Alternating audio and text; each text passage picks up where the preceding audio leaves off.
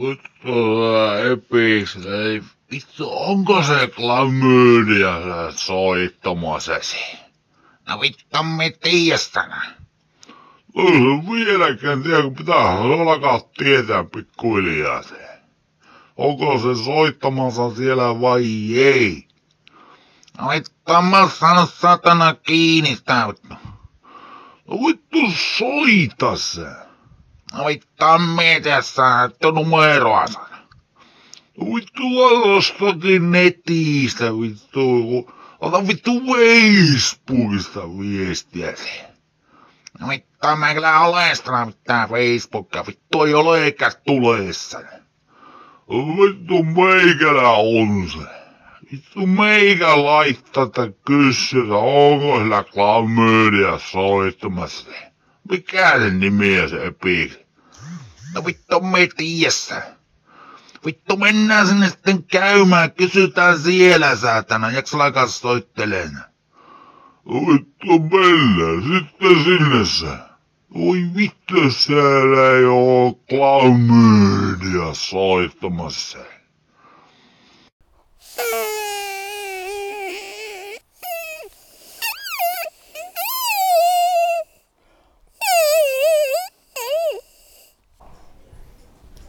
Sohva vastaan? No, tommosessa pehmeässä istumisessa muuttuu ihminen ihan veteleeksi.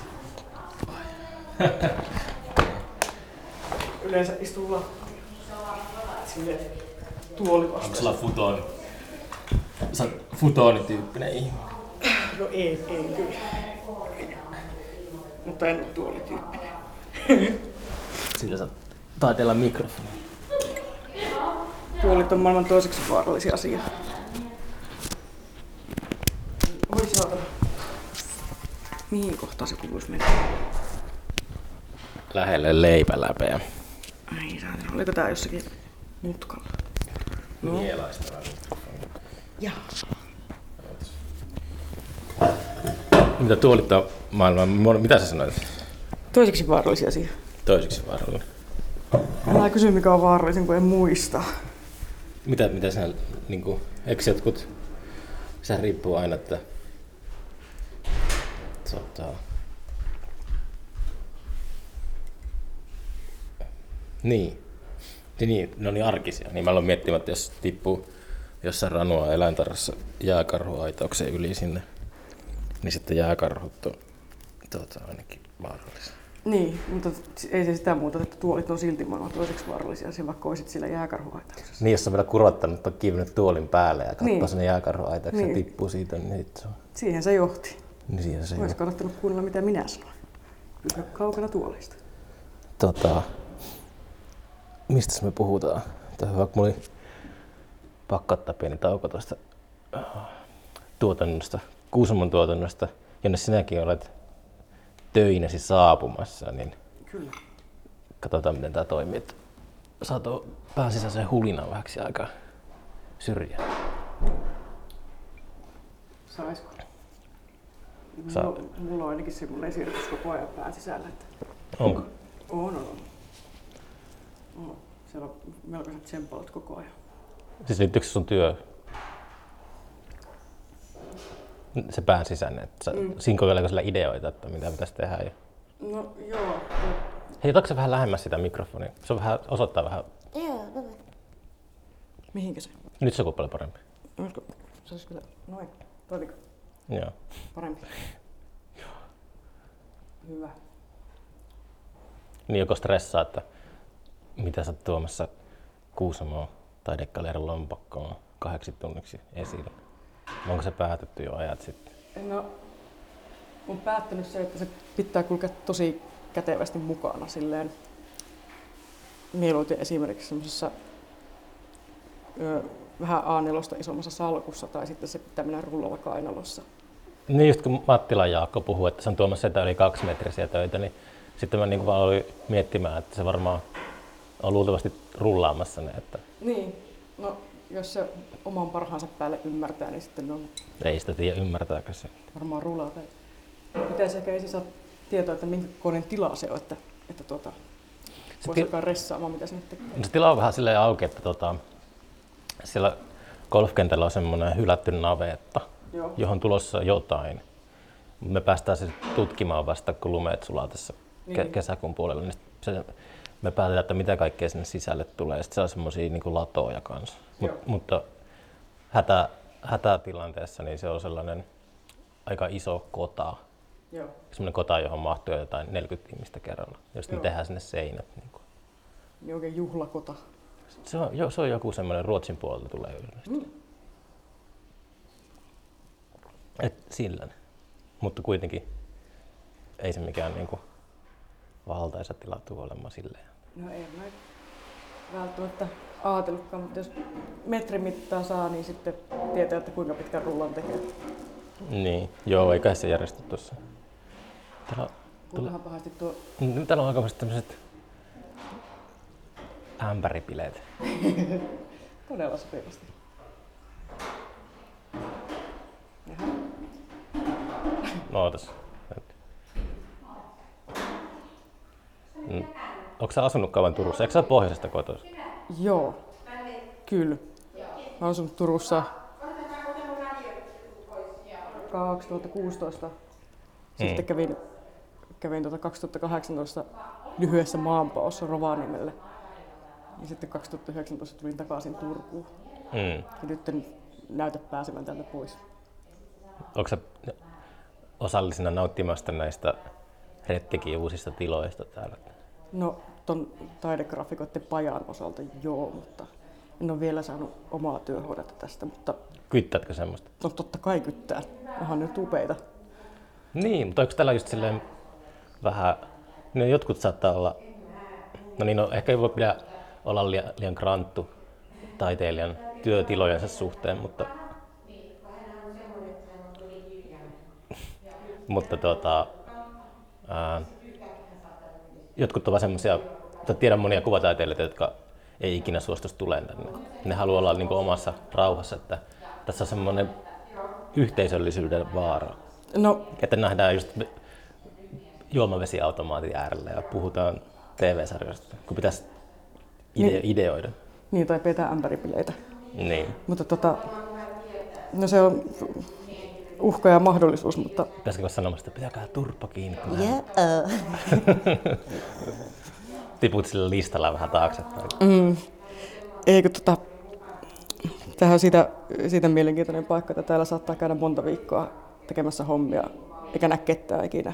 Ai jaa, Ja sitten tulee tämmöinen päivä ja sitten täällä onkin yhtäkkiä kaikki ja kaikki vierailijat ja, Okei. ja muuta tämmöistä. Ja varsinkin tuolla, tuolla pajalla, niin harvoin sillä ketään näkee, mutta nyt sinne kun meni, niin siellä oli kolme ihmistä paikalla. Mä oon käynyt tällä muutaman kerran aiemmin, niin täällä on ollut aikamoinen hälinä, mutta ehkä nyt kun miettii, kun sanoit, niin ehkä just on ollut sellainen vierailupäivä, niin täällä on ollut sitten jotain sellaista hälinää. Mm. Ollut. Niin ja minä yleensä liikun ehkä silleen virka-aikojen jälkeen, että, Niin. että tuota, silloin kaikkein niin virkaintoisimmat ja reippaimmat on Toi nyt keskustelu tulee tähän kanssa jaksoon mukaan. Niin. hyvä. Voi kuulla sitten jälkeen, että mitä puhuit. Odotellaan hetki. Olisikohan tuolla kellarissa rauhallinen?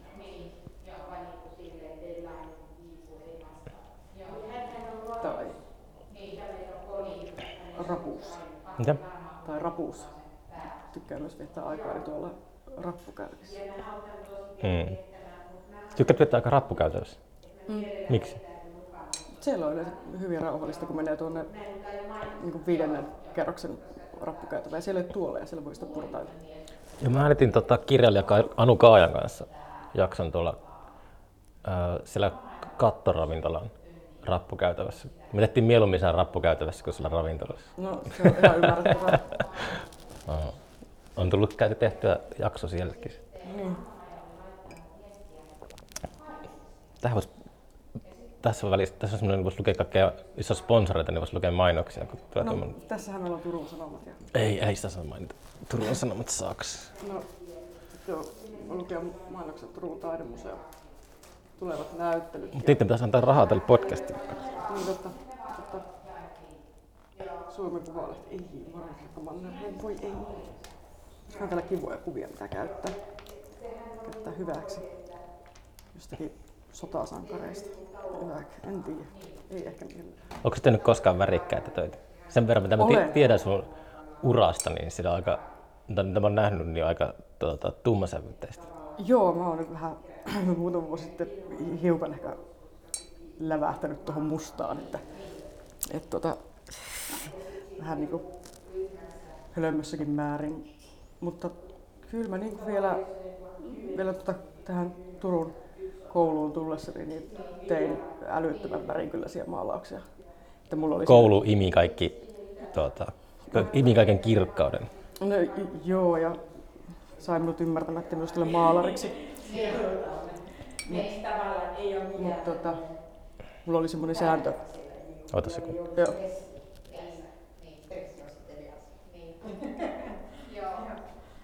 Mä oon jo myöhässä, mitä.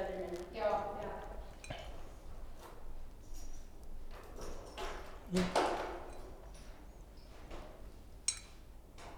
Niin sinusta ei ole maalariksi terveisin taideakatemia. Joo. Se tuli aika selvästi esiin sieltä. Sieltä kyllä esimerkiksi sanoin, että et voi kehittyä maalarina, niin minä sitten uskoisin. Ja, Et voi kehittyä maalarina. joo, Okei. Okay. mutta siis ihan hyvää vaan, koska en mä nyt ollut ikinä mitenkään onnellinen maalari. No, kuka maalari ei onnellinen?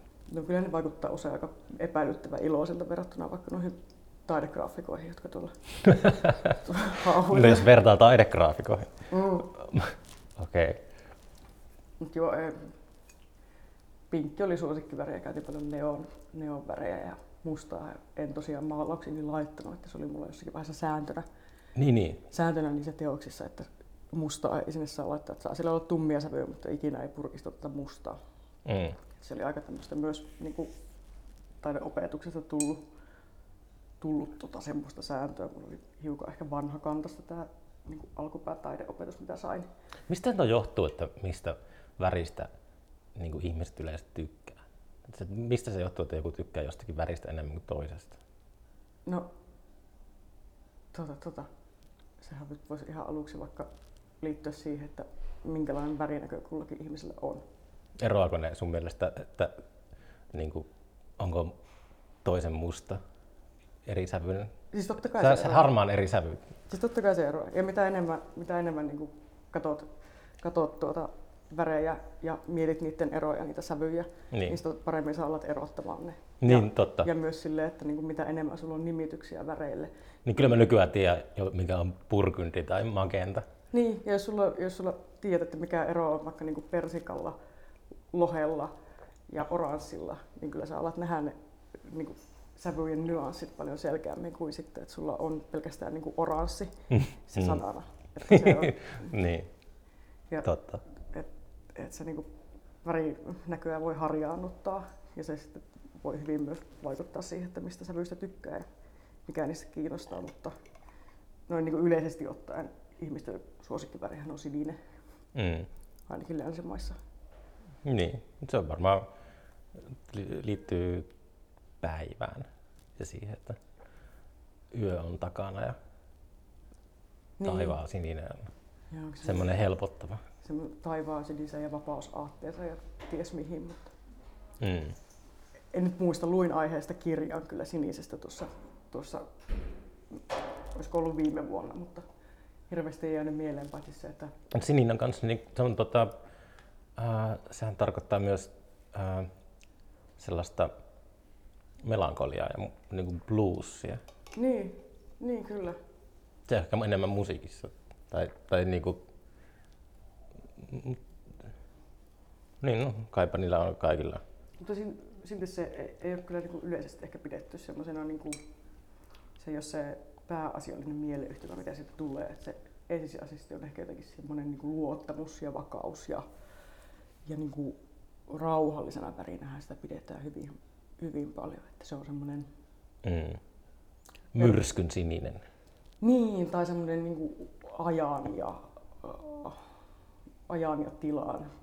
Et, et niin kuin iso, iso sininen taulu vaikka, niin kyllä sinne tuntuu, että sinne menee enemmän sisään ja se on semmoinen rauhoittava ja Mm. jotenkin niin kuin hiljainen tila, kun vertaa sitten vaikka siihen, että mitä se, jos olisi iso taulu, joka on keltainen, niin se keltainen tulee luokse, mutta se sininen pakenee aika ja iäisyyteen rauhoittaa. Näin väittävät. Mm. Toki kaikki on, kaikki on ihan, ihan suhteellista ihmisestä kiinni. Itse en tuosta sinisestä niin hirveästi välitä, mutta Mut sininen on, ainoastaan tulee mieleen joku mustikka, mm. joka on vähän sen sinisen värinen, joka on syötäväksi kelpaavaa. Niin. No mustikoista kyllä tykkää, vaikka sinisestä en niinkään. Mm. Tykkäät mustikosta? Joo, mustikot on hyviä. Kyllä No joo. päivittäin syön mustikoita. Syötkö? Joo, joo, toki. Okei. Okay. Täytyy pitää huolta Käykö sitä marjastamassa? Äh, no, en mä kyllä täällä jaksa. Ja muksuna joutui niin paljon marjastamaan, että nyt vähän silleen. Missä sä olit muksena marjastamassa? No Kieringissä äitin, äitin tota, kotiseudulla, niin siellä piti aina, Piti meilläkin, mä, siellä Kuusamossa niin piti kans niin marjastaa aina. Niin se on vähän kans, se on kuin hiihto, että se jää silleen, joo. kun aikuistuu, niin ei sitten 20 vuoteen Niin, joo. asioisi suksien päällä.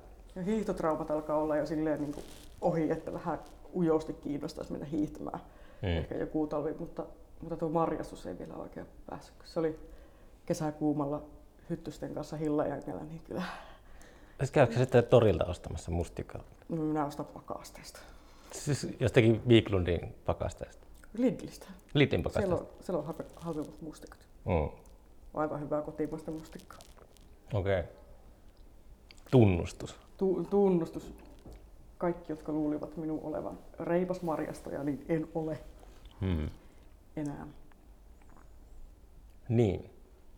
Niin, toi lähti rönsyilemään siitä, että oli, sanoiko, että pinkki oli sun suosikkiväri joskus ennen kuin Joo.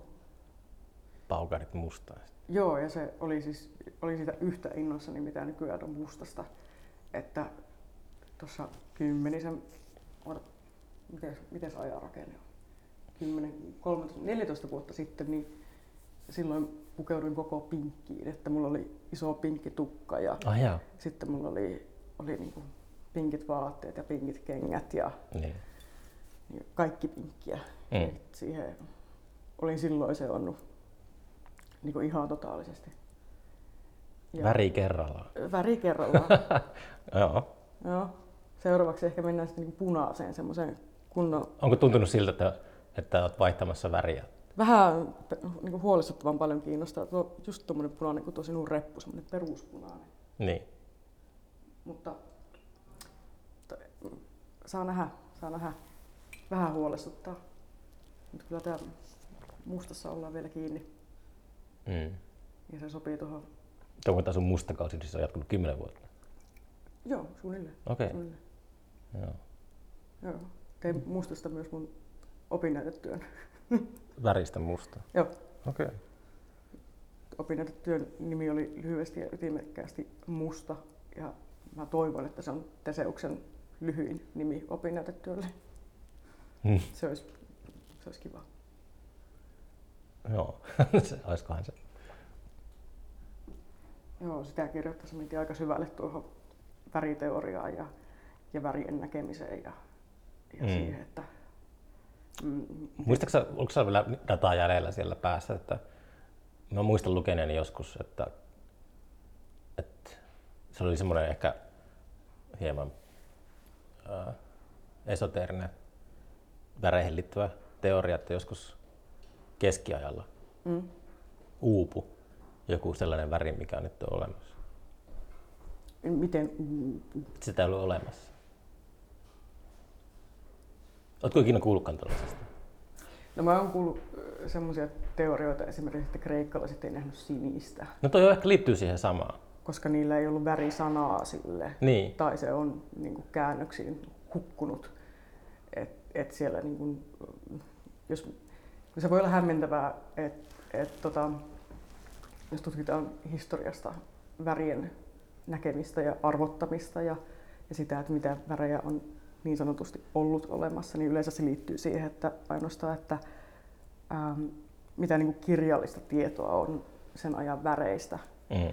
Ja sitten esimerkiksi tämä kreikkalaismyytti liittyy siihen, että niiden äh, sanat siniselle ja vihreälle ja jopa niin kuin keltaiselle, ja, on semmoinen hähmäinen, niin kuin, hähmäinen möykky, joka tavallaan tarkoittaa niitä kaikkia, mutta ei sitten oikeastaan mitään. Että sieltä puuttuu semmoinen yksittäinen sana siniselle. Mm. Että siellä on vaikka niin vettä on kuvailtu enemmän niin vihreätä tarkoittavilla sanoilla. Ja, ja tota,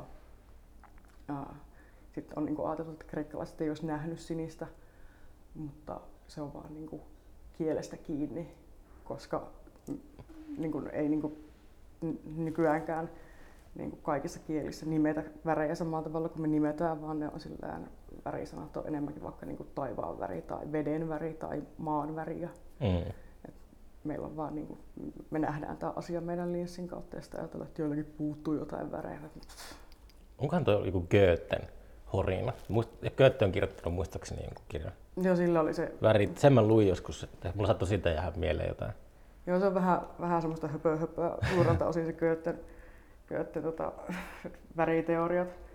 Kyllähän sillä oli hyvät väriympyrät, joita edelleenkin niin kuin käytetään, mutta tota, sitten se niin kuin pohdinnat oli vähän, vähän niin ja näin, että Mm.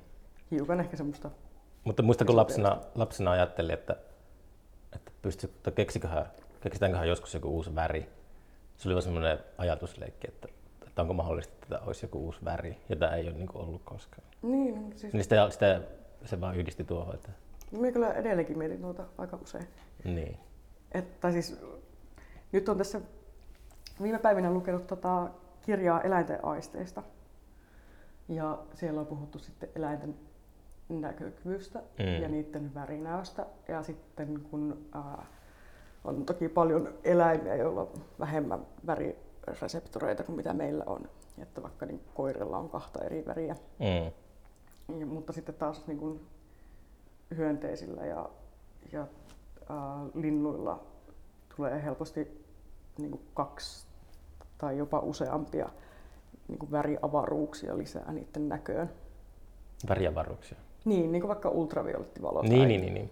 tai, tai mitäs nämä on, mantis shrimp, joka on, en muista mikä se on suomeksi, mutta niillä on niin kuin jopa jotain niin kuin yli kymmenen väriavaruutta, mitä ne näkee.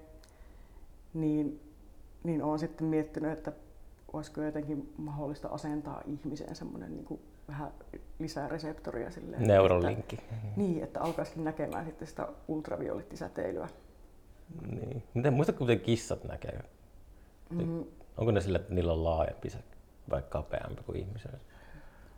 Öö, en muista. Ja porojen silmät kiinnostaa myös, koska poro, porolla on joskus, tai aika useinkin sellainen katse, että ne elää jossakin ihan toisessa No, no, no. u- ulottuvuudessa. Ne näkee ultraviolettivaloa. Näkeekö?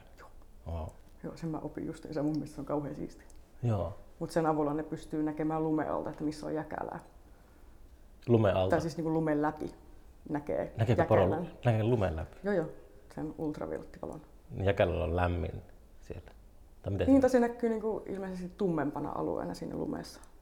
Vähän että siitä koska- skannaa hankea. Niin, että se lumi heijastaa, heijastaa mutta sitten jos siellä on jäkälää, niin se imaasee. Ja sitten sitä näkyy sellainen tummempi alue, johon ne menee vaan. Kuvitteletko jollakin Predatorilla olisi tolleen? Kun Poro on semmoinen niin aika harmiton. Mm. Niin ollaan turvassa. Että Niin, näkee seinien läpi.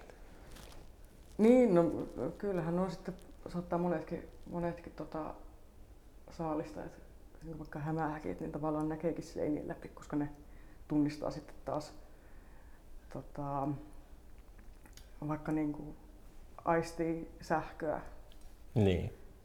tai tuntoaisti on niin hyvä. Niin se mennään sen, sen semmoisen suoran näkökyvyn Niin. ulkopuolelle, että se muodostuu semmoinen maailmanhahmotus Niin, yhteistyönä kaikkien aistien kanssa. kyllä.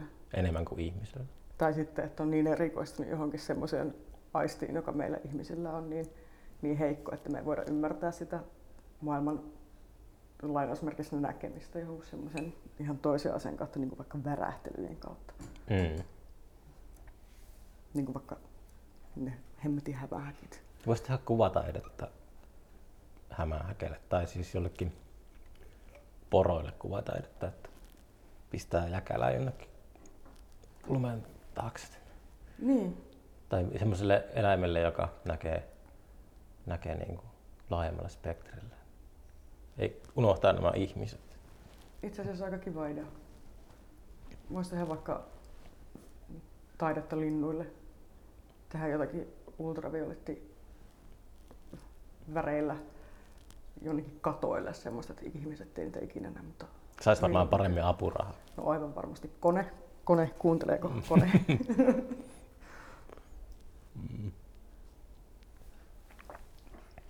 Sä et ole varmaan ollut koskaan residenssissä missään tuolla Välimeren Turkoosin, tuota, Turkoosin ää, keskellä, sillä myllerryksessä, missä kaikki näyttää sellaiselta Joo, värikkäältä paratiisilta. En valitettavasti ja onneksi. Siellä voi olla vähän liian lämmin. Tähän mietin, että se vaan sovit sun mustaan kauteen ainakaan, että menet sinne. Mutta toisaalta voisi mennä tarkkailemaan antiikin valkoisia valheita. Mutta, en mä tiedä, vähän, vähän pelottava ajatus. Kauhean aurinkoista ja kauhean lämmintä ja kauhean värikästä. Mm. Nyt on just hyvä tämmöinen melko harmaa aika vuodesta, että ei ole vielä niinku ihan hirveästi mitään vihreitä missään, mutta kohta alkaa uuvuttaa, kun on kaikki kukassa ja nurmikot vihreänä ja Sä oot kootti. oi saakeli. Varo mitä sanon. Kureen keikalle menossa. No kyllä siellä vasta käytiin. Oli- Syksyllähän se oli. Oliko? Oli, oli. Joo. Oliko hyvä? Mä luulin, että se Kureen vasta tulos. Ei kun Depeche Mode tulos. No sinne en kyllä ole menossa, se oli niin kauheata, kauheata kuraa se uusi levy. Joo, kure oli ihan, ihan, ihan hauska.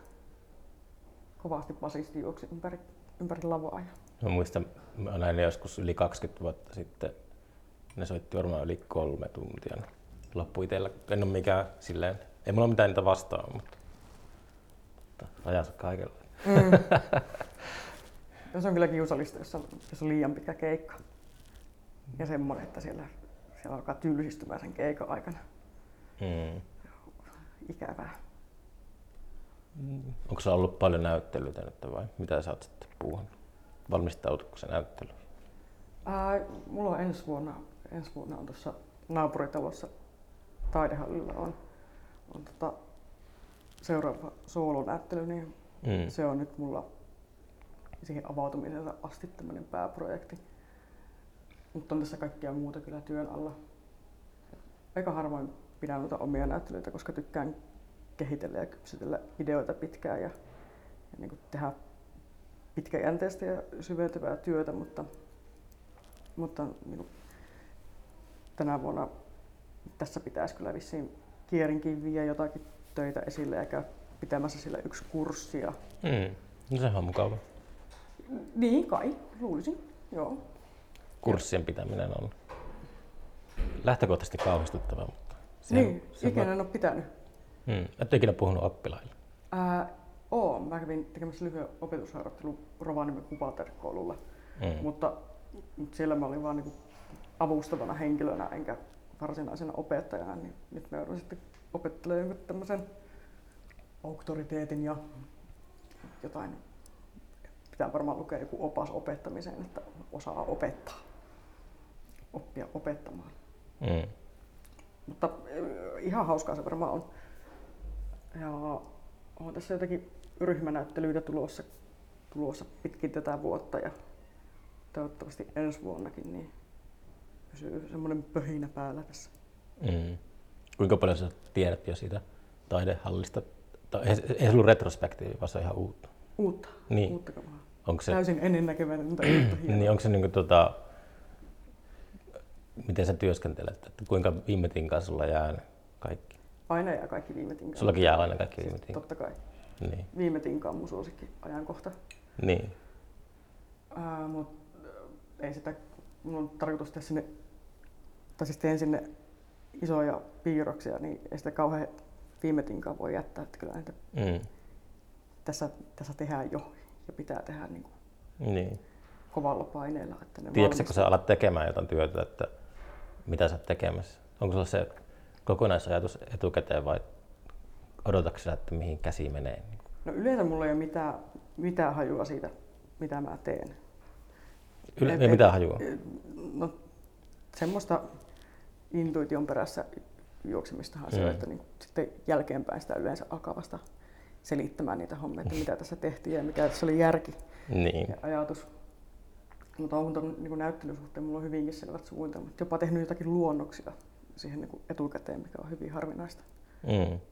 Mutta tietenkin tuommoista niin isompaa kokonaisuutta varten, niin sanotaan viimeisen, viime, viimeisen viiden vuoden kaikki hommathan siihen on oikeastaan niin kuin ollut sitä, sitä niin kuin hapuilua ja kokeilua ja että se niin kuin kasautuu ja kristallisoituu tuommoiseen, tuommoiseen hommaan, mitä on niin kuin puuhastellut viisi vuotta, niin sitten siitä tulee lopulta jotain eheää. Okei. Tässä on varmasti tosi paljon järkeä. Ei, no, kyllä mä sillä nyt ymmärrän, mitä sä tarkoitat.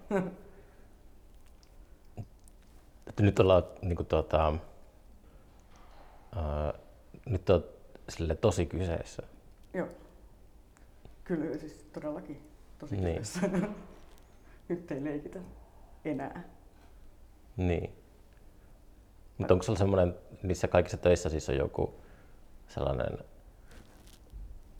punainen lanka, no pun intended, mutta joku semmoinen teema Joo.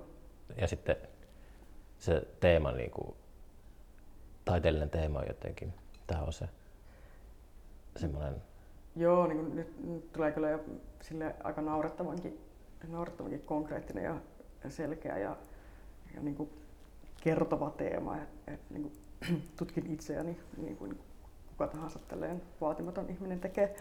mm, Ää, niin tota, siinä on, on vähän tämmöistä omaa elämänkerrallisuutta, vähän ehkä, vähän ehkä jopa semmoista niin kuin, tavallaan sarjakuvamaista kerrontaa siinä mielessä, että ne on, on sarjakuvia ja siellä kerrotaan niin kuin selkeästi tarinaa alkaen, alkaen jostain lapsuudesta ja mm, päättyen nykyhetkeen. Et, et, tota, siinä koluan omaa identiteettiä ja, ja sitten tota, niin sairashistoriaa ja muuta tämmöistä ja miten se on sit vaikuttanut johonkin niin omaa arvon tuntoon ja, ja kaikkea tämmöistä. Aika semmoista niin kuin, voisiko mä vois sanoa, että vähän synkän puolesta kamaa, mutta Mm. tota, ö, tarpeellista.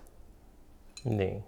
Sitten kun sä oot saanut sen ulos itsestäsi, niin on aika vaihtaa väriä. Ja... Joo, sitten vaihdetaan väriä ja aihetta ja, ja sitten voisi mennä syvemmin vaikka jonnekin tonne, tonne niinku aistimisen puolelle, kun se nyt on jotenkin tosi kiinnostavaa tuo tommonen, kyllä niinku, se, että miten eri tavoilla voi aistia maailmaa. Niin. Tai sit, niin kuin todennäköisemmin sitten, kun on saanut tehtyä tuommoisen ison, toivottavasti koherentin kokonaisuuden, niin sen jälkeen mä vaan räiskin menemään ja lävähän johonkin roskamateriaaleihin ja vaan niin materiaalipohjaisesti puuhastelen mitä sattuu. Onko sä ärsyntynyt tekoäly tulevasta hegemoniasta? No, tietenkin sen verran, kun kuka tahansa tolkuihminen. Vähän huolestuttaa ja vähän ärsyttää ja lähinnä vaan kyllästyttää. Että ei se niinku, mä koen, että se on mulle mikään uhka Mm. tai kellekään muulle, muulle niinku ihmistaiteilijalle, mutta Niinpä. ei se nyt kyllä ole mitenkään mielenkiintoista, mitä sieltä tulee. Ja just eilen katsoin kyllä aiheesta, aiheesta video, jossa, jossa selvitettiin sitä, että miten, miten se kuvan muodostus siellä toimii. Mm. Ja, ja niin kuin ajatellen tuollaista niin kuin, ää, niin sen ajattelumekanismin kautta, jos puhutaan niin kuin tekoälyn ajattelusta, eihän se sitä oikeastaan ole, niin, niin kyllä se oli sinänsä kiehtovaa, että miten se, miten se niin kuin yhdistelee, yhdistelee niitä ää, asioita, mikä on vaikka tämä tekstipohjainen kuvantuotto, Mm. että ottaa niitä sanoja ja miten se ehkä alkaa sieltä, niin kuin, onko se nyt latent space vai mikä se oli, josta se alkaa niitä poimimaan niitä asioita ja yhdistää niistä kuvaan. Et, et sinänsä, että miten se ajattelee, niin se oli mun mielestä kiehtovaa. Mutta ei se kuva, mitä sieltä tulee, niin ole tylsähän se on. Sillä, se on, sillä pystyy huijaamaan sellaista rahvasta aika helposti. No Et se, jos, mutta jos mennään sille jonkun tietyn alan asiantuntijan pariin, niin ei se tekoäly pysty huijamaan asiantuntijaa. Ei, ei, eikä sitten... Se on sillä, että se on, että, kyllä se pystyy tekemään niin hienoja jäljennöksiä, mutta ei se ainakaan, jos en tiedä niin kuvan puolelta, mutta niin kuin, mä oon testannut sitä tekstillä, tekstillä. Ja sitten mä oon siis kysynyt jotakin, ehkä mä asettelin sen kysymyksen väärin, mutta mä kysyin, että, että tota, mitkä olisi hyviä esiintyjiä Kuusamossa järjestettyä festivaaliohjelmistoa, niin sitten se, sieltä tuli sekunnissa tykin suusta vastaus, että mitä sä lueteltiin Ellinora, Jare Villekalle ja Kaija K. No niin. Mutta siis, mm, mut se tosiaan se ei niin kuin hankala, en tietenkään ole mikään asiantuntija, mutta se, se vaan silleen, niin kuin moni tekeekin silleen, että, että eikä siinä mitään väärää ole, että käyttää olemassa olevia asioita ja tuota, tunkee ne silleen soppaa ja hämmentää sitä soppaa vähän. Ja... Niin, ei, niinhän minäkin työskentelen. Niin, niin, siis moni tekee, ei se silleen, Niin. mutta se on, se ei ole sille hirveä uh, hankala nähdä, että se keksisi mitään uutta. No ei se, kun eihän se niinku tällä hetkellä ainakaan keksikään. Niin. Että se käyttää vaan sitä, mitä sinne on laitettu. Ja niin, sinänsä vastuullista aina kertoa, kun on näitä vehkeitä ja sitten niillä ihmiset työskentelee ja tuottaa asioita, niin se olisi hyvä tietää, että mitä sinne on syötetty sinne. Jonkun mainosalan se saattaa tuhota ja se on varmaan aika hyvä ehkä. No joo, no joo. Sitten siellä on paljon semmoista niinku kuvallista, kuvallista ja, ja muotoilu ja teksti ja ajattelutalenttia, jota voidaan vapauttaa sieltä mainosten tekemisestä sitten tekemään ihan niinku muita juttuja, joita ne ehkä varmaan ihan mielelläänkin tekisivät. Mm.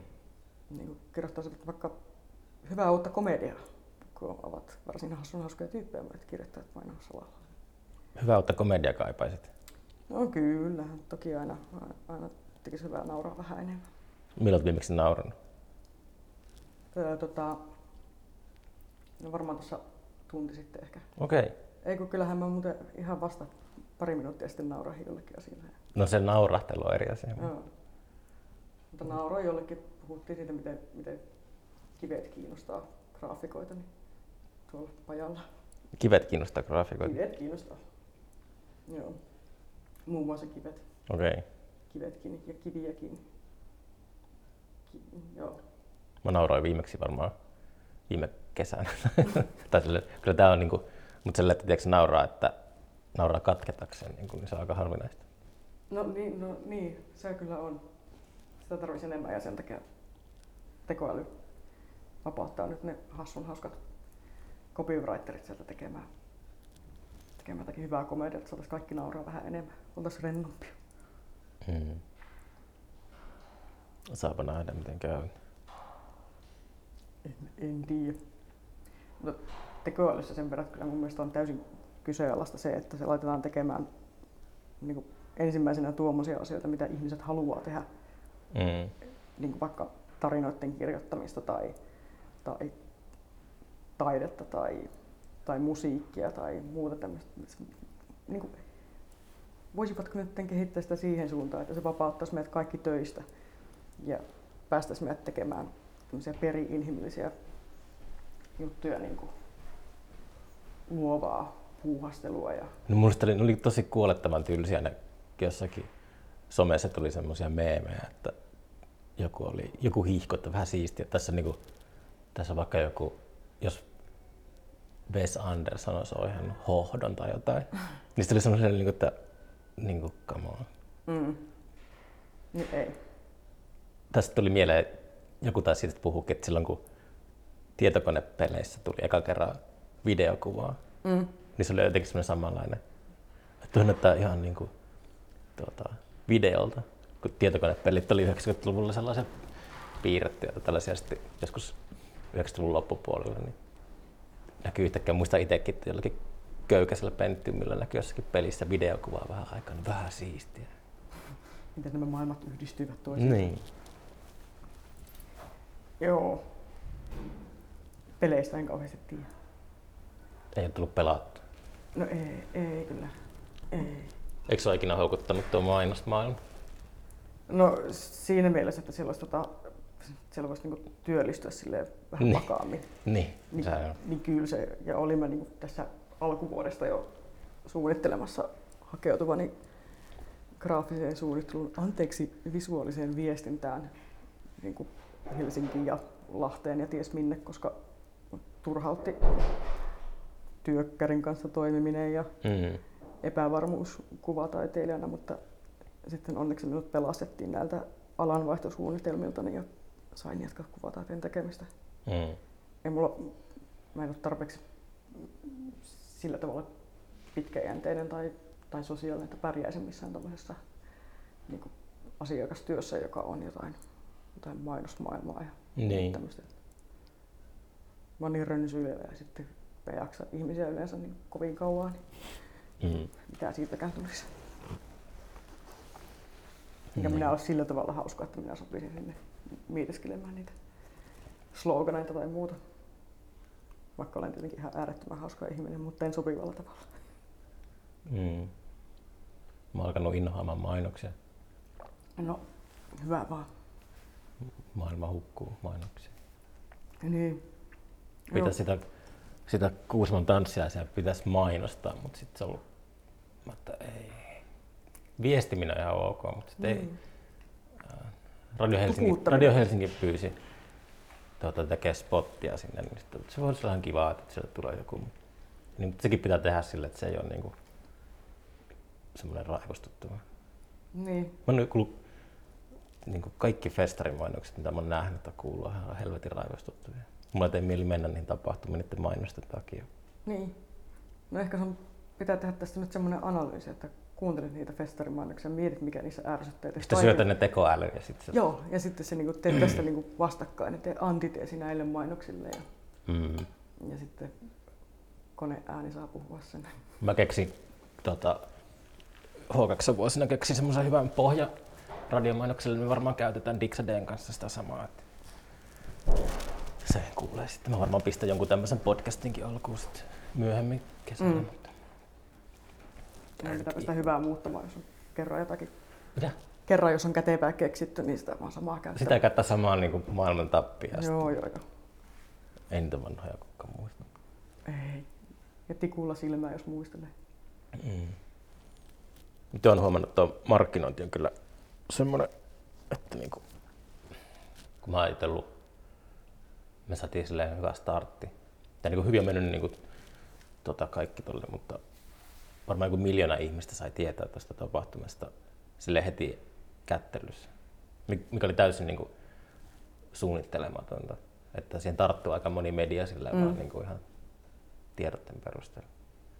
Niin sitten miten se maailma toimii, että pitäisikö, pitäisikö niinku jotenkin... Pystyä pitämään joku hype yllä tai jotain. Niin, ei. En mä tiedä. Niin. en mä halua pitää mitään hyppää yllä. Ei, ei, ei, ei kannatakaan. Tulee jos tulee ihmiset paikalle ja Niin. näkee jos näkee. Ja äläkää ottako yhteyttä. niin. Ei jaksettu kertoa välillä se alueen osoitetta julkisuuteen. Että tota, se on yleisen ongelma, niin kuin, tulkaa sen Kuusamon. Mä, mä otetaan sitä teille kyytiin. Siihen liepeille ja kuuntele, että mistä suunnasta kuuluu ja seuraa ääntä ja ihmisiä. Ja Mm. varmaan hyttysiäkin, kun ne menee kuitenkin sinne, missä on riistaa eli ihmisiä. Niin Mm. jos siinä kohdassa, missä oot, on epäilyttävän vähän hyttysiä, niin oot todennäköisesti oikeassa paikassa. Ei sillä ole. Eipä. Ei, ei ookaan. Elokuussa ei. Ei oo. Mäkäriä. Ei sillä ole. Me, jos se on, niin myrkytetään kaikki. Kaikki yleisö. Ei, kun sillä on viikkoa ennen. Ei sillä ollut ainakaan. Mä, mä testasin sitä koko aluetta niin kuin viime elokuussa. Niin samaan aikaan, mutta vuotta aiemmin. Mm. Ei sillä ollut mitään tuota, ongelmia niin tuommoisten öttiäisten puolesta. Joo. Oli aika huonot säät silloin. No, Niillä ei vaan mitään. Sää on tahdon asia. Asennekysymys. Niin. M- Joo, joo. tota, Mutta on kyllä kaikki tämmöinen markkinointi ja jotenkin esillä oleminen hirveän vaikea laji, jota en kyllä... no hienosti sä oot tässäkin mun podcastissa mukana. Joo. No se on mun, kato, mulla on tälle vuodelle on semmoinen uusi motto, mitä Mm. ajattelin kokeilla, joka on mikäpä jottei. Että Mm. vähän niin kuin kaikki tämmöinen, joku kysyy johonkin, niin vastataan siihen, että mikäpä jottei. Katsotaan, että mitä tässä tapahtuu. Niin Mm. sillä sitä nyt on päätynyt tähän. Tai, Niin. tai tota, jotakin kurssia pitämään tai, tai jonnekin Kuusamoon ja syksyllä ehkä ulkomaille. Saa nähdä. Onko, Mikäpä onko tapana kieltäytyä asioista? No mä oon vähän niin kuin liian pitkään aina harkinnut ja se tilanne on mennyt ohi. Aha, sulla sellainen. Joo, Hmm. vähän semmoinen kankea siinä mielessä. että Niin. Sitä ei ole välttämättä ollut ihan helposti hyppäämässä mihinkään. Mä ajattelin kokeilla jotakin Mm. uutta. Ehkä tässä alkaa ikää painaa niin paljon, että tulee semmoinen pieni kiireen tuntu. Ikä tuo mukanaan kiireen. Joo, joo. 30 vuotta mennyt ja mihin sitä on päästy. Tällaista vauhtia vähän lisää.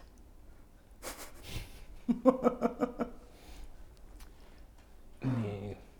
Mä onnistuu hidastamaan. Tai jos niinku, se on se ajan kuluminen ollut tosi vaikea itselle. Et aika menee välillä niin, se menee välillä nopeammin kuin toisinaan. Mm. Sitten mä just mietin tuossa, mä oon miettinyt, että mä hommaisin pienen asuntoon tällä Turussa sellaisen valtavan kaappikellon. Joo. 1800-luvulla sen kaappikellon. Ostitko tohtori Toloselta? Eikö siis mä, se on ollut tässä tota, säädö. Ah, saada joku tyyppi kantamaan se. oi saati. Mutta siis se on, haluaisin niinku silleen lukita sen ajan jotenkin, että se, se joku sellainen, kukahan noista, noista, noista viime vuosina kirjoittajista puhuu siitä, mutta se julkisen kellon häviäminen muuttaa myös niinku sellaista kollektiivista ajantaju, ajan kulumisen ymmärtämistä. Julkisen kellon, meinaatko semmoista isojen kirkonkellojen? Tai... Niin, no ennen on ollut sille, no, on niitä kirkonkelloja vieläkin, mutta ennen on ollut julkisia kelloja joka paikassa. Mm. Ja se on osaltaan hidastanut ajan kulumista. Juu, se ei ollut niin minuutin päälle. niin, Digitaaliset kellot on siitä ärsyttävät, noin niin hemmetin tarkkoja. niin. Mutta siinä on jotain perää sille, että se on, mutta nyt on tämä koko tuotanto on ollut sille, että mä oon onnistunut, kun on niin kiireinen, että on, vaan, on välillä nauttinut siitä, että on kiireinen ja sitten että päivät on tosi pitkiä. Mm. Että se on, se on ollut tehnyt ihan hyvää kyllä. Niin, no semmoinen kunnon paahtaminen välillä. Mutta siis mulle se on ihan silti ihan mielipuolista, että vuosi 23 on kohta puolivälissä. No samaa ihmettelen joka aamu, että Niin, miten nyt ollaan jo näin pitkällä. niin. Ja mä oon ehkä vieläkin vuodessa 2020. Mm. Eh, et niinku, en mä kyllä pysy oikein tahdissa mukana. Mm. Siinä on jotain semmoista mystisyyttä, mistä mä nautin. Siinä miten aikaa tarkkailee ja yrittää hallita sitä ajan kulumista. Niin. Onko sulla hyvä ajantaju? Mulla ei ainakaan ole. Mm. Mitä se tarkoittaa ajantaju? Mm, Ymmärrätkö sä sisäisesti vaikka niin silleen ajan mittaa? Tavallaan Mm. niin kuin, vaikka niin kuin, että No mä seuraan tätä meidän keskustelua esimerkiksi tässä, että, että, että, silleen, että kun ollaan tunti juteltu, niin sitten ollaan niin topputtelemaan, mutta eikä, Mm. eikä tässä lähetä. Ja se on silleen, uh, mutta tämä, tämä meidän tunti kun on niin eri mittainen tunti kuin sitten kun mä pelaan shakkia tai, tai kun mä niin, selaan yöllä unettomana YouTubea tai jotain Redditia. niin, niin. Että oho, meni kolme tuntia tässä lukiessa Ja se tuntui, salaliittoteoriasta se Redditissä. tuntui puolelta tunnilta. Mm. Mutta eikös tässä jo kohta tiedeala mennäkin siihen suuntaan, ettei niin kuin aikaa semmoisena universaalina asiana ole olemassa, vaan kaikki on riippuu, kaikki on suhteellista ja se, se niin kuin tunne siitä ajan kulumisesta onkin sitten jotenkin niin kuin oikeampi mittari kuin kello. Ja tunne on oikeampi mittari. Joo. Tai jotain, jotain tämmöistä, että se kuitenkaan niin kuin, kello ei ole mikään niin kuin, totuus tai todellinen asia ja, ja aika ei ole lineaarinen eikä universaali. No ei tietenkään, sehän on niinku, ihminen on keksinyt sen tässä aurinkokunnassa, vaan että miten tämä planeetta kiertää sitä meidän mm. tähteä, mutta heti kun mennään tämän aurinkokunnan ulkopuolelle, niin se on, mihin sitä mittaa sitten. Niin. Niin, että itsehän on kyllä ihan perusasioissa kiinni, kun en aikaa ymmärrä yhtään ja Mm. ei ole minkäänlaista tajua siitä, niin tavallaan semmoisessa hyvässä, hyvässä epätilassa koko ajan se ajan suhteen. Niin. Että niin kuin minun mielestä me ollaan puhuttu ehkä maksimissaan 10 minuuttia tässä, vaikka Tulee 50 minuuttia täyteen kohta. niin, niin, mä veikkasinkin, että me saat olla väärässä. tai siis oikeassa. Mm. Se kai on hyvä merkki. Mm. Yleensä jos jut- juttelee ja sitten huomaa, että jutellut jonkun kanssa tosi pitkään. Että joskus vaikka jossakin puhelimessa sillä, että katsotaan, äh, mä oon puhunut kaksi ja puoli tuntia sun kanssa. Niin kuin, että Mm. se, on, se on silleen, tota, Se on hyvä merkki. niin ei se, ei se näin hukattua aikaa. Ei, ei. Jos se tuntuu se kaksi ja puoli tuntia niin kuin 20 minuutilta, niin siinähän on silloin silleen hukattua aikaa. Niin. Mutta ei se silti kai ole hukattua aikaa. No ei. Niin Mikä nyt voisi olla tärkeämpi asia kuin käydä jotakin hyvää keskustelua jonkun, jonkun kanssa. Että ajan hukkaaminen on ihan täyttä hapatusta. Kyllä mutta tässä vapun jäljiltä oli kyllä, on vieläkin, tässä on nyt vapun jälkeinen torstai. Joo, kyllä, ihan oikein. Tässä on vieläkin sellaisessa fiiliksissä, että kun tuossa selvisin vapun jälkeisenä keskiviikkona vapusta, niin tuota, on ollut sellaista, on hukannut vähän aikaa, niin kuin, että voisi muuttaa vähän jotain näitä elintapoja. Että Kyllä mä oon suunnitellutkin tässä, että toi H-hetki lähestyy, niin varmaan sit kesällä tulee oltu kyllä aika, aika sille skarpandeerossa. Että... Joo, mullakin on skarppailu, skarppailuvaihe päällä. Mä olin koko vapun töissä. Niin se on sulla nyt tässä skarppailu vai? Joo, niin, niin. Kyllä. Joo, no sehän on, on varmaan ollut rauhallista kanssa. Oli. Oli oikein mukava. Ei ollut ketään muuta pajaa. Oletko tällä jotkut reivit tuolla alakerrassa? Eikö ollut? No joo, mutta ne oli ihmeellisesti jotenkin niin päiväsaikaan. Reivit oli päiväsaikaa. Joo. Okei. Okay. Mutta en mä ainakaan täällä yöllä hokselta ketään asunut paikalla. Joo. Paitsi minä. Joo, että se oli oikein tuottoisa ja hyvä aika. Mm. Ja sitten tulin vappupäivänä tulin kanssa tänne hommiin ja matkalta keräsin kaikki serpenttinit, mitä löysin tuosta. Oliko paljon roskaa? Oli. Paitsi niin aika, aika silleen niin jämyysti nuo haalarienkin oli keräämässä tupakantumppia ja sun muuta roskaa tuosta Ai sillä oli paljon. varresta, että, Joo. että niin, kyllä niillä olikin hommaa siinä, mutta vielä sain serpenttiiniä matkalta ja voin Mm. tehdä siitä paperia tai jotain muuta. Niin, ja sä oot materiaalia sieltä. Niin, niin, roska kiinnostaa. Mm. Mutta kyllä mua ihmiset katsoi vähän omituisesti, kun joskus kolme aikaa vappupäivänä tuolla hiihan mustissa kaavuissa ja keräilen serpenttiiniä kassiin. Mustaa serpentiin. No ei ollut mustaa serpenttiiniä, vaan kaikkia kivoja värejä. Mm. Glitteriserpenttiiniä, ei minun lapsuudessa semmoisia hauskoja ollut. Ei minun humuvuosina. Niin. No, mutta se kertoo hyvästä työmoraalista, että silloin kun koko muu maailma juhlii, niin sinä olet työn äärellä. Et joo, työn juhlapäivänä työtä tekemässä. Mm. Pyritkö tekemään joka päivä duunia? Onko se semmoinen? Siis, Työmoraali. Joo, kyllä, kyllä. Tai, tai niinku, semmoinen periaate, että joka päivä pitää piirtää, koska muuten sitä sekoaa. Mm. Ja, tota, ja piirtäminen nyt voi tarkoittaa monia asioita, mutta Onko se siis, sä puhuit aiemmin sarjakuvamaisuudesta, niin onko se sarjakuvien ystävä?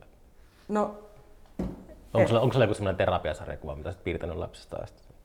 ei, mulla oli joku semmoinen sarjakuva, mitä mä tein jostakin nyrkkeilevästä kengurusta joskus pentuna, mutta Oh, mut, tota, kun ei, mun, ajalle, ajattelu ei ole tarpeeksi niinku, koherenttia ja semmoista niinku suoralinjasta, että mä voisin tehdä mitään semmoista järkevää sarjakuvaa. Niin enkä mä nyt ole niinku silleen kärsivällinenkään. Mistä se nyrkkelevä kenguru tulee alun perin. Mä muistan, mä tiedän, että se oli tota, Mä oon miettinyt ihan samaa, kun se itse, joku itse se oli niin aikoinaan oli tota Woody Allen oli 60-luvulla, niin se, se nyrkkeli kengurua vastaan televisiossa. Se on YouTubessa se pätkä. Se on semmoinen kuuluisa. Se oli niin oikea kenguru, jota vasta se nyrkkeli. Niin. Olisikohan mä nähnyt jonkun Mutta tommosen- mä mietin, että onko se jostain semmoista just vanhasta piirretystä tai jostakin. Että En mä tiedä. aika mutta hassu, että se olisi semmoisessa, tota, niin kuin kaikki tietäisi sen siitä Woody Allenin rutiinista. Niin.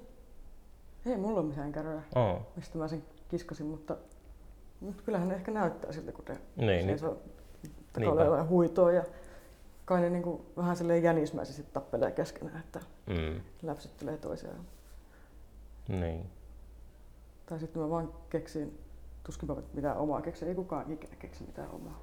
Ja se on ihan ok, Väitäkö niin? ettei kukaan keksi mitään omaa. Niin. No siis, joo. Mm. Paitsi ehkä jos on, jos on niin täysin jossakin umpiossa, tyhjössä, tynnyrissä kasvanut, niin sitten saattaa olla joku oma ajatus joskus.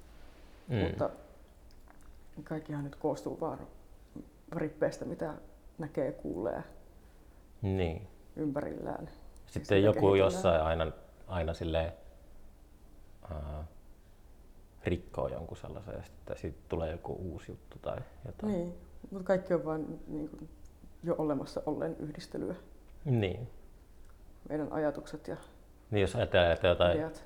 kun aina kiistellään, että ää, löydetäänkö matematiikkaa, tai onko matematiikka niin semmoinen asia, joka löydetään.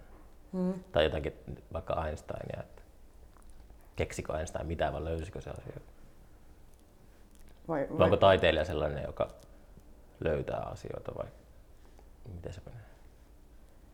löytää? No, ky- Mutta se on ehkä semmoinen kanssa semmoisen retromanian, ää, en tiedä onko retromanian ää, sellainen oire. Että et se on just musiikin puolella se on niin helppo. Musiikki on ollut niin junnaavaa. Ja kulttuuri on yleisestikin aika jumissa. mm. Kuin niin? Että ei ole, se, on, se johtuu enemmän varmaan siitä, että kaikki on niin pirstaloitunutta. Puuttuu se, niin se yhtenäiskulttuuri, että mm, ei ole sellaisia, Niin. sellaisia epäjumalia. Joo. Että voi joku, joku artisti voi myydä miljoonia, mutta silti sitä ei kukaan tiedä. Ja, tai jollain YouTube, YouTube, YouTubella voi olla mä, mä kuulin jostakin Mr. Beastistä eka kerran varmaan joku pari viikkoa sitten ja se on joku, se on jotakin biljoonia katsojia. Mä en ole kuullut Mut siis, nyt. mut siis tota, ää, ei missään musiikissa ole mitään, tota, mitään hirveän kiinnostavaa tapahtunut niin kuin tietäkseni Mm. Burialin jälkeen, mutta ei se ole sille pitkä aikaan kuitenkaan. Niin. Mutta se on, silleen, se on, niin kuin, se on tottunut, jos on harrastanut vaikka populaarikulttuurin tutkimusta tai historian tutkimusta yleisemmin, niin aina jotenkin niin tota, kätevää ää, luokitella aikaa vaikka vuosikymmenten mukaan. Että, Niin. että 90-luku oli tietynlainen sukupolvi X-estetiikka. 80-luku on ollut silleen, tota, sellaista ää, Reaganismia, juppiaikaa ja kokaiinia. Ja 70-luku on ollut sit sellainen disko vastaan punkia. Mm. 60-luvun krapula. Mm. Mutta Ja, sitten sit se, niin, on hävinnyt, se on hävinnyt niin kuin just vuosituhannen vaihteen jälkeen. Sitä ei, ole, ei pysty enää tekemään tolleen. mutta toisaalta nyt, nyt laitetaan niinku, aleta, annetaan niinku nolla nolla vuosille nimityksiä ja tehdään semmoista niinku, siihen tehdään sitä kategoriaa, rakennetaan siihen ympärille. Mä en tunne siinä minkälaista. Mä en niin näe minkälaista muuta kuin semmoista sekasotkua. Se johtuu siitä, että on elänyt sen läpi ja se on niin lähellä omassa henkilöhistoriassa. En mä usko, että kukaan, niin kuin, tai että kauheasti vaikka joskus 70-luvulla oli niin kuin ymmärrystä siitä, että me, me ollaan nyt 70-luvulla ja me ollaan niin kuin tämmöisessä, Niin. että me ollaan disco vastaan punk. Tai niin kuin, et, niin kuin kaikkihan toi, laitetaan noin kategoriat sinne jälkeenpäin ja nimitykset ja tehdään siitä semmoinen yhtenäinen ajanjakso, Mm. kun siellä niin kuin eläessä todennäköisemmin kaikki on vaan niin kuin ollut. Ja silleen Niin. asiat tuntui paljon niin kuin sekavammilta ja monimuotoisemmilta ja varmasti oli kuin mitä se on sitten niin kuin jälkeenpäin katsoen. Mutta kyllä totta kai 2000-luvun eka vuosikymmen niin kuin on siis historiallinen, kun tapahtui toi tommonen vallankumous, niin kuin sosiaalinen media tuli ja tälleen, Mm. että ne on isoja asioita. Mutta Niin. Mutta ehkä se on just, kun tässä tapahtuu tämmöisiä omituisia isoja asioita niin paljon, niin sitten tuntuu, että, että mikään ei ole niin selkeää tai yhtenäistä. Niin, mutta mä olisin odottanut jo, että se olisi samalla tavalla se eka, vu- vuositaan eka vuosikymmen olisi tässä vaiheessa niin kuin jotenkin jäsentynyt. Niin. Mutta se tuntuu vaan, että, että niin kuin aina, jos katsoo, näkee klippejä jostakin vanhasta, tai niin kuin elo, vanhoista, Hollywood-elokuvista vuodelta 2006 tai 2009, Mm. niin se eroaa nykypäivästä ainoastaan niin kuin just, sinne, jos siinä näkyy kännykkä tai sitten siinä näkyy tietokone, niin se on ainoa, miten se eroaa, eroaa nykypäivän semmoisesta tota, tyylistä. Niin johtuu se siitä, että juuri ne vuodet on tällä hetkellä taas jotenkin muotia kuulemaan. Onko? No näin vissiin. Eikö Mm. nämä, nämä nuoriso ole aivan innoissaan noista 2000-luvun ensimmäisistä vuosista. Onko? On, on, on. Wow. Ja myös niin 2010-luvun alusta ja mua vähän huolettaa. Mm. niin. Mutta ei nyt tarvitse kummonen keittiöpsykologi olla. Olen puhunut sitä niin kuin aina, aina näissä podcastissakin, kun on ollut puhetta tuollaisesta menneiden muistelusta, niin sit se on aina se, se, että sattuu olemaan perkule just sen ikäinen, että, että tota, on kasvanut ilman kaikkea internettiä ja sitten just kun on ollut silleen uh, aikuisuuden kynnyksellä, niin on tietokoneet yhtäkkiä yleistynyt ja sitten on sitten keski-ikäistyy sellaisessa haikeudessa. Että, Haikeudessa ja hämmennyksen tilassa. niin, Mm. Niin. Niin. Niin kai. projisoi omaa kuolemaan pelkoa maapalloon ja kaikkea. Niin oi, mutta kuolemanpelko ja maapallon kuolemanpelko nyt on ihan terve ja olemassa oleva asia. Ai mikä on? Kuolemanpelko ja maapallon kuolemanpelko. Niin. Kyllä, Eikö ne ole sama asia? no todellakin. Paitsi että ei maapallo minua tarvittu, mutta minä tarvittiin kyllä maapalloa. Mm. Niin kuin kukaanenkin meistä. Melkein vaikuttaa vähän liian vähän ihmisillä pelottaa tuo tuommoinen tuho ja kuolema. Tuho ja kuolema. Liian vähän pelottaa. Nyt se on kulkenut käsi kädessä ihmiskunnan kanssa aina. Niin. Sellainen, tiedätkö tota, verenhimo ja ahneus ja luonnonkatastrofit. Ja se on sitä aina ollut. Peri-inhimillinen hyvyys. Niin, mutta se on se ehkä se vastavoima sitten. Kiitos. Joo. Lähinnä meinasin vaan sitä, että kyllä tässä varmaan jotakin jollekin asialle pitäisi tehdä, jos haluttaisiin tota, jatkaa ihmiskuntana maapallolla toimimista vähän pidempään kuin seuraavat sata vuotta, mutta mä oon Onko sulla, fatalisti. onko sulla ratkaisuja? Ei. En, Niin. en, en kehtaa väittää, että olisin niin fiksu, että tietäisin ratkaisuja. Pitääkö kannustaa Elon Muskia, että yritetään saada kuuhun ja Marsiin joku tukikohta? Että onko kaikki munat samassa korissa järkevää? Mielestäni voitaisiin laittaa se maski yksikseen Marsiin ilman mitään yhteydenpitoa maahan. Ja... Miksi? No on se nyt vähän nihkeä jäbä. En mä tunne sitä. Itse tunnen henkilökohtaisesti, enkä kyllä voi sanoa pitäväni hänestä. Hmm. Ö, Mutta eikö siinä, mutta mä mietin vasta, että eikö siinä yksi semmoinen kuitenkin ää, sellainen jotenkin ratkaisukeskeinen. Tai sille, että kyllä silläkin on, kyllä mä, ne argumentit ihan samoja, mitä Musk on sanonut, mitä vaikka Carl Sagan on sanonut 60- ja 70-luvulla, että on, on aina sellainen riski, että jos puhutaan maapallon ja ihmiskunnan tuhoudu, tuhoutumisesta, niin tänne iskee joku tota, asteroidi ja sitten kaikki on täällä. Että on sitä silleen, ää, tiedemiehet kannustanut vuosikymmeniä, että kannattaa edes miettiä sellaista, että voisi olla. Siinä, kyllä mä ymmärrän tietenkin sen, että, että oma takapiha on tuleessa, niin tuota, että onko se sitten sellaista, että ihmiskunta ei ansaitse edes jatkoerää missä on muualla, mutta onko semmoinen ajattelumalli, mutta, Niin, no ei, mutta kyllä minä näen sen silleen, niin kuin tuota, että, että ymmärrän sen, että jos pikkuhiljaa saa kuuhun ja marssi ihmisiä, niin sitten se on joo, ja sille, jatkuvuutta on turvattu vähän sen. Kyllä, niitä, tokihan niitä kaikenlaisia eksistentiaalisia riskejä ihmis, ihmiskunnalle on ja, ja niin kuin oikein pitkällä tähtäimellä kun miettii, niin kyllähän niin kuin, aurinko tulee sammumaan jossain vaiheessa, että, että niin kuin viimeistään siinä vaiheessa pitäisi olla jotenkin niin kuin joko ulkona maapallolta ja tästä aurinkokunnasta tai sitten niin kuin, niin, ja sitten mahdollisesti myös niin kuin ulkona fyysisistä kehoista. Mm. Mutta se on niin, niin pitkää tähtäintä on mun mielestä turha miettiä siinä vaiheessa, kun se takapiha on tulessa, koska, Mm.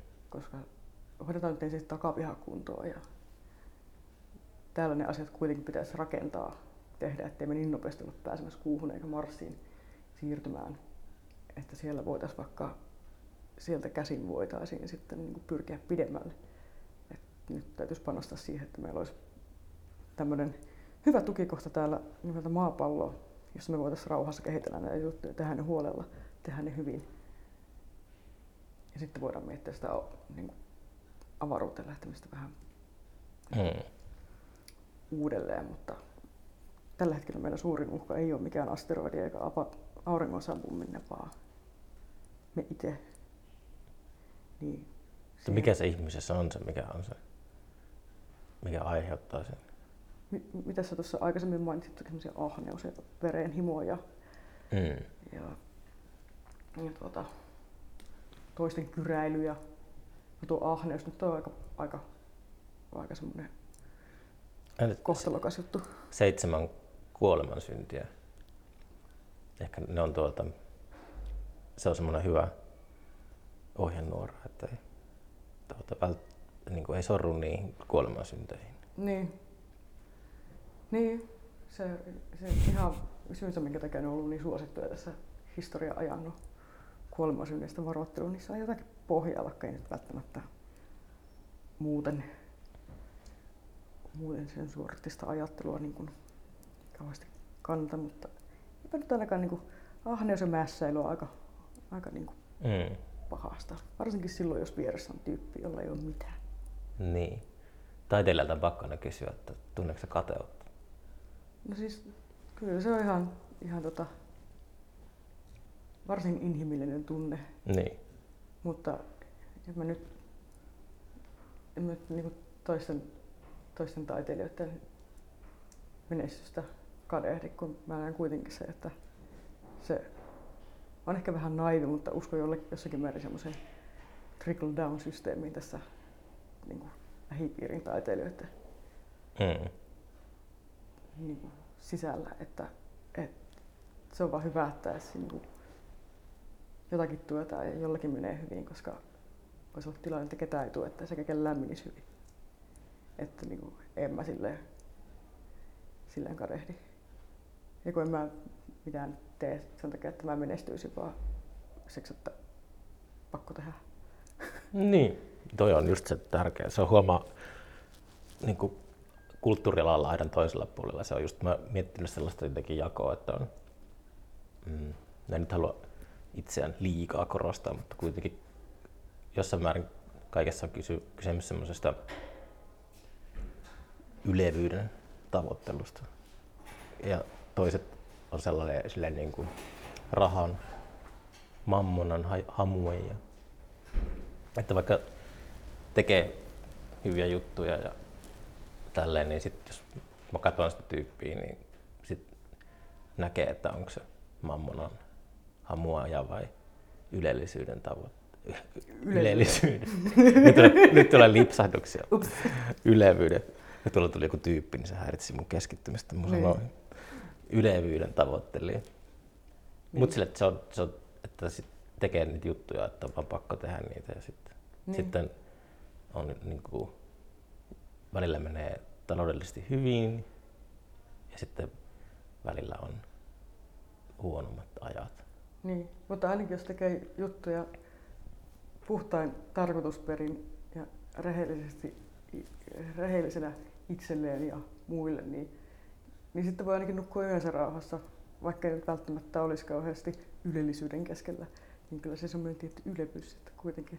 Mm. Mutta mä luulen, että se mikä maailmassa on vikana on se, että niin moni ihminen, jo- joka tekee rahan takia asioita, just kulttuurin parissakin, niin on se, että he nukkuu yönsä aika hyvin. Niin, no kai ne on sitten voinut vaikka hankkia katukaupasta hyviä unilääkkeitä sielua hiljentämään. Mm. Tai, tai tiedä siitä, mutta eihän niinku kukaan niinku tolkuihminen kuvataiteen kanssa mitään puuhastele niinku rahan takia, ainakaan tekijäpuolella siellä sitten Niin. myyntipuolella eri juttu, myynti- ja ostopuolella, mutta ei niinku Mm. kuvataiteessa että ei, ei niinku kukaan varmaan kuvittele rikastumansa tekemällä, ainakaan Suomessa. Niin. Mutta on, on siis eri asia on semmoinen drive kyllä, kyllä monella on, että, että niin, kyllä mä tunnen paljon kuvataiteilijoita, jotka myy tosi hyvin teoksia. Siis joo, Että se on silleen, mutta ei, ne, ei, ei hekään niinku ole sellaisia ihmisiä, että ne tekisi sitä rahan takia. Mutta Niin. Ovat kuitenkin menestyneet taloudellisesti ihan mielettömän hyvin sillä taiteella. Niin, jos se...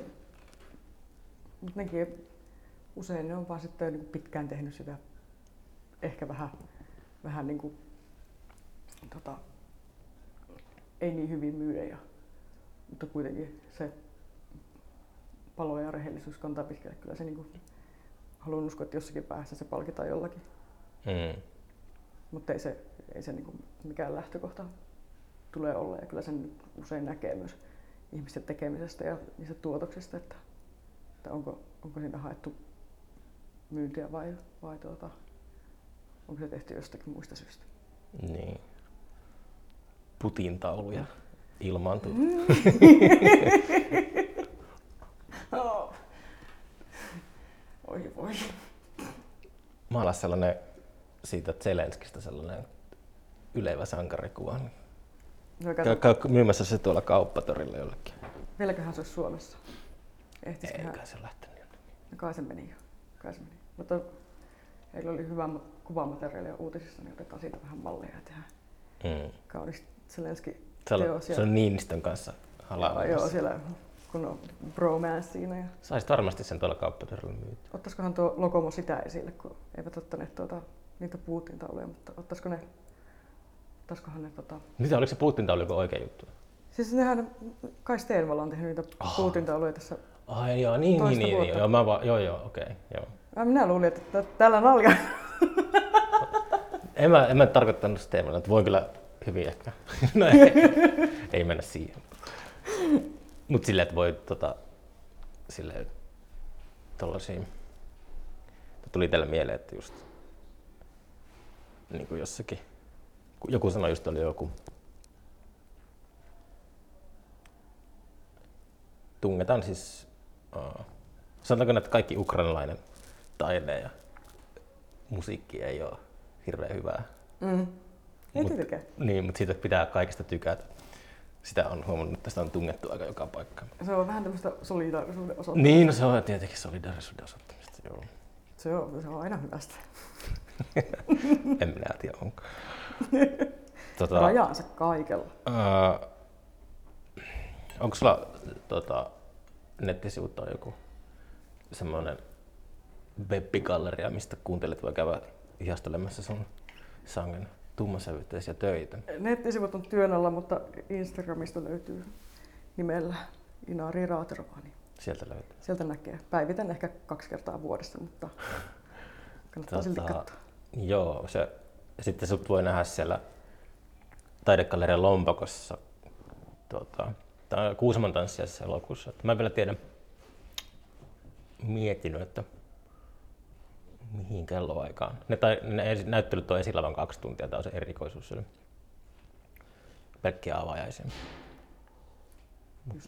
Kyllä me keksitään hyvä sauma. Mä sillä on muutama juoppataiteilija. Niin mä miettinyt, että olisiko hyvä, että olisi viimeisenä vai ensimmäisenä.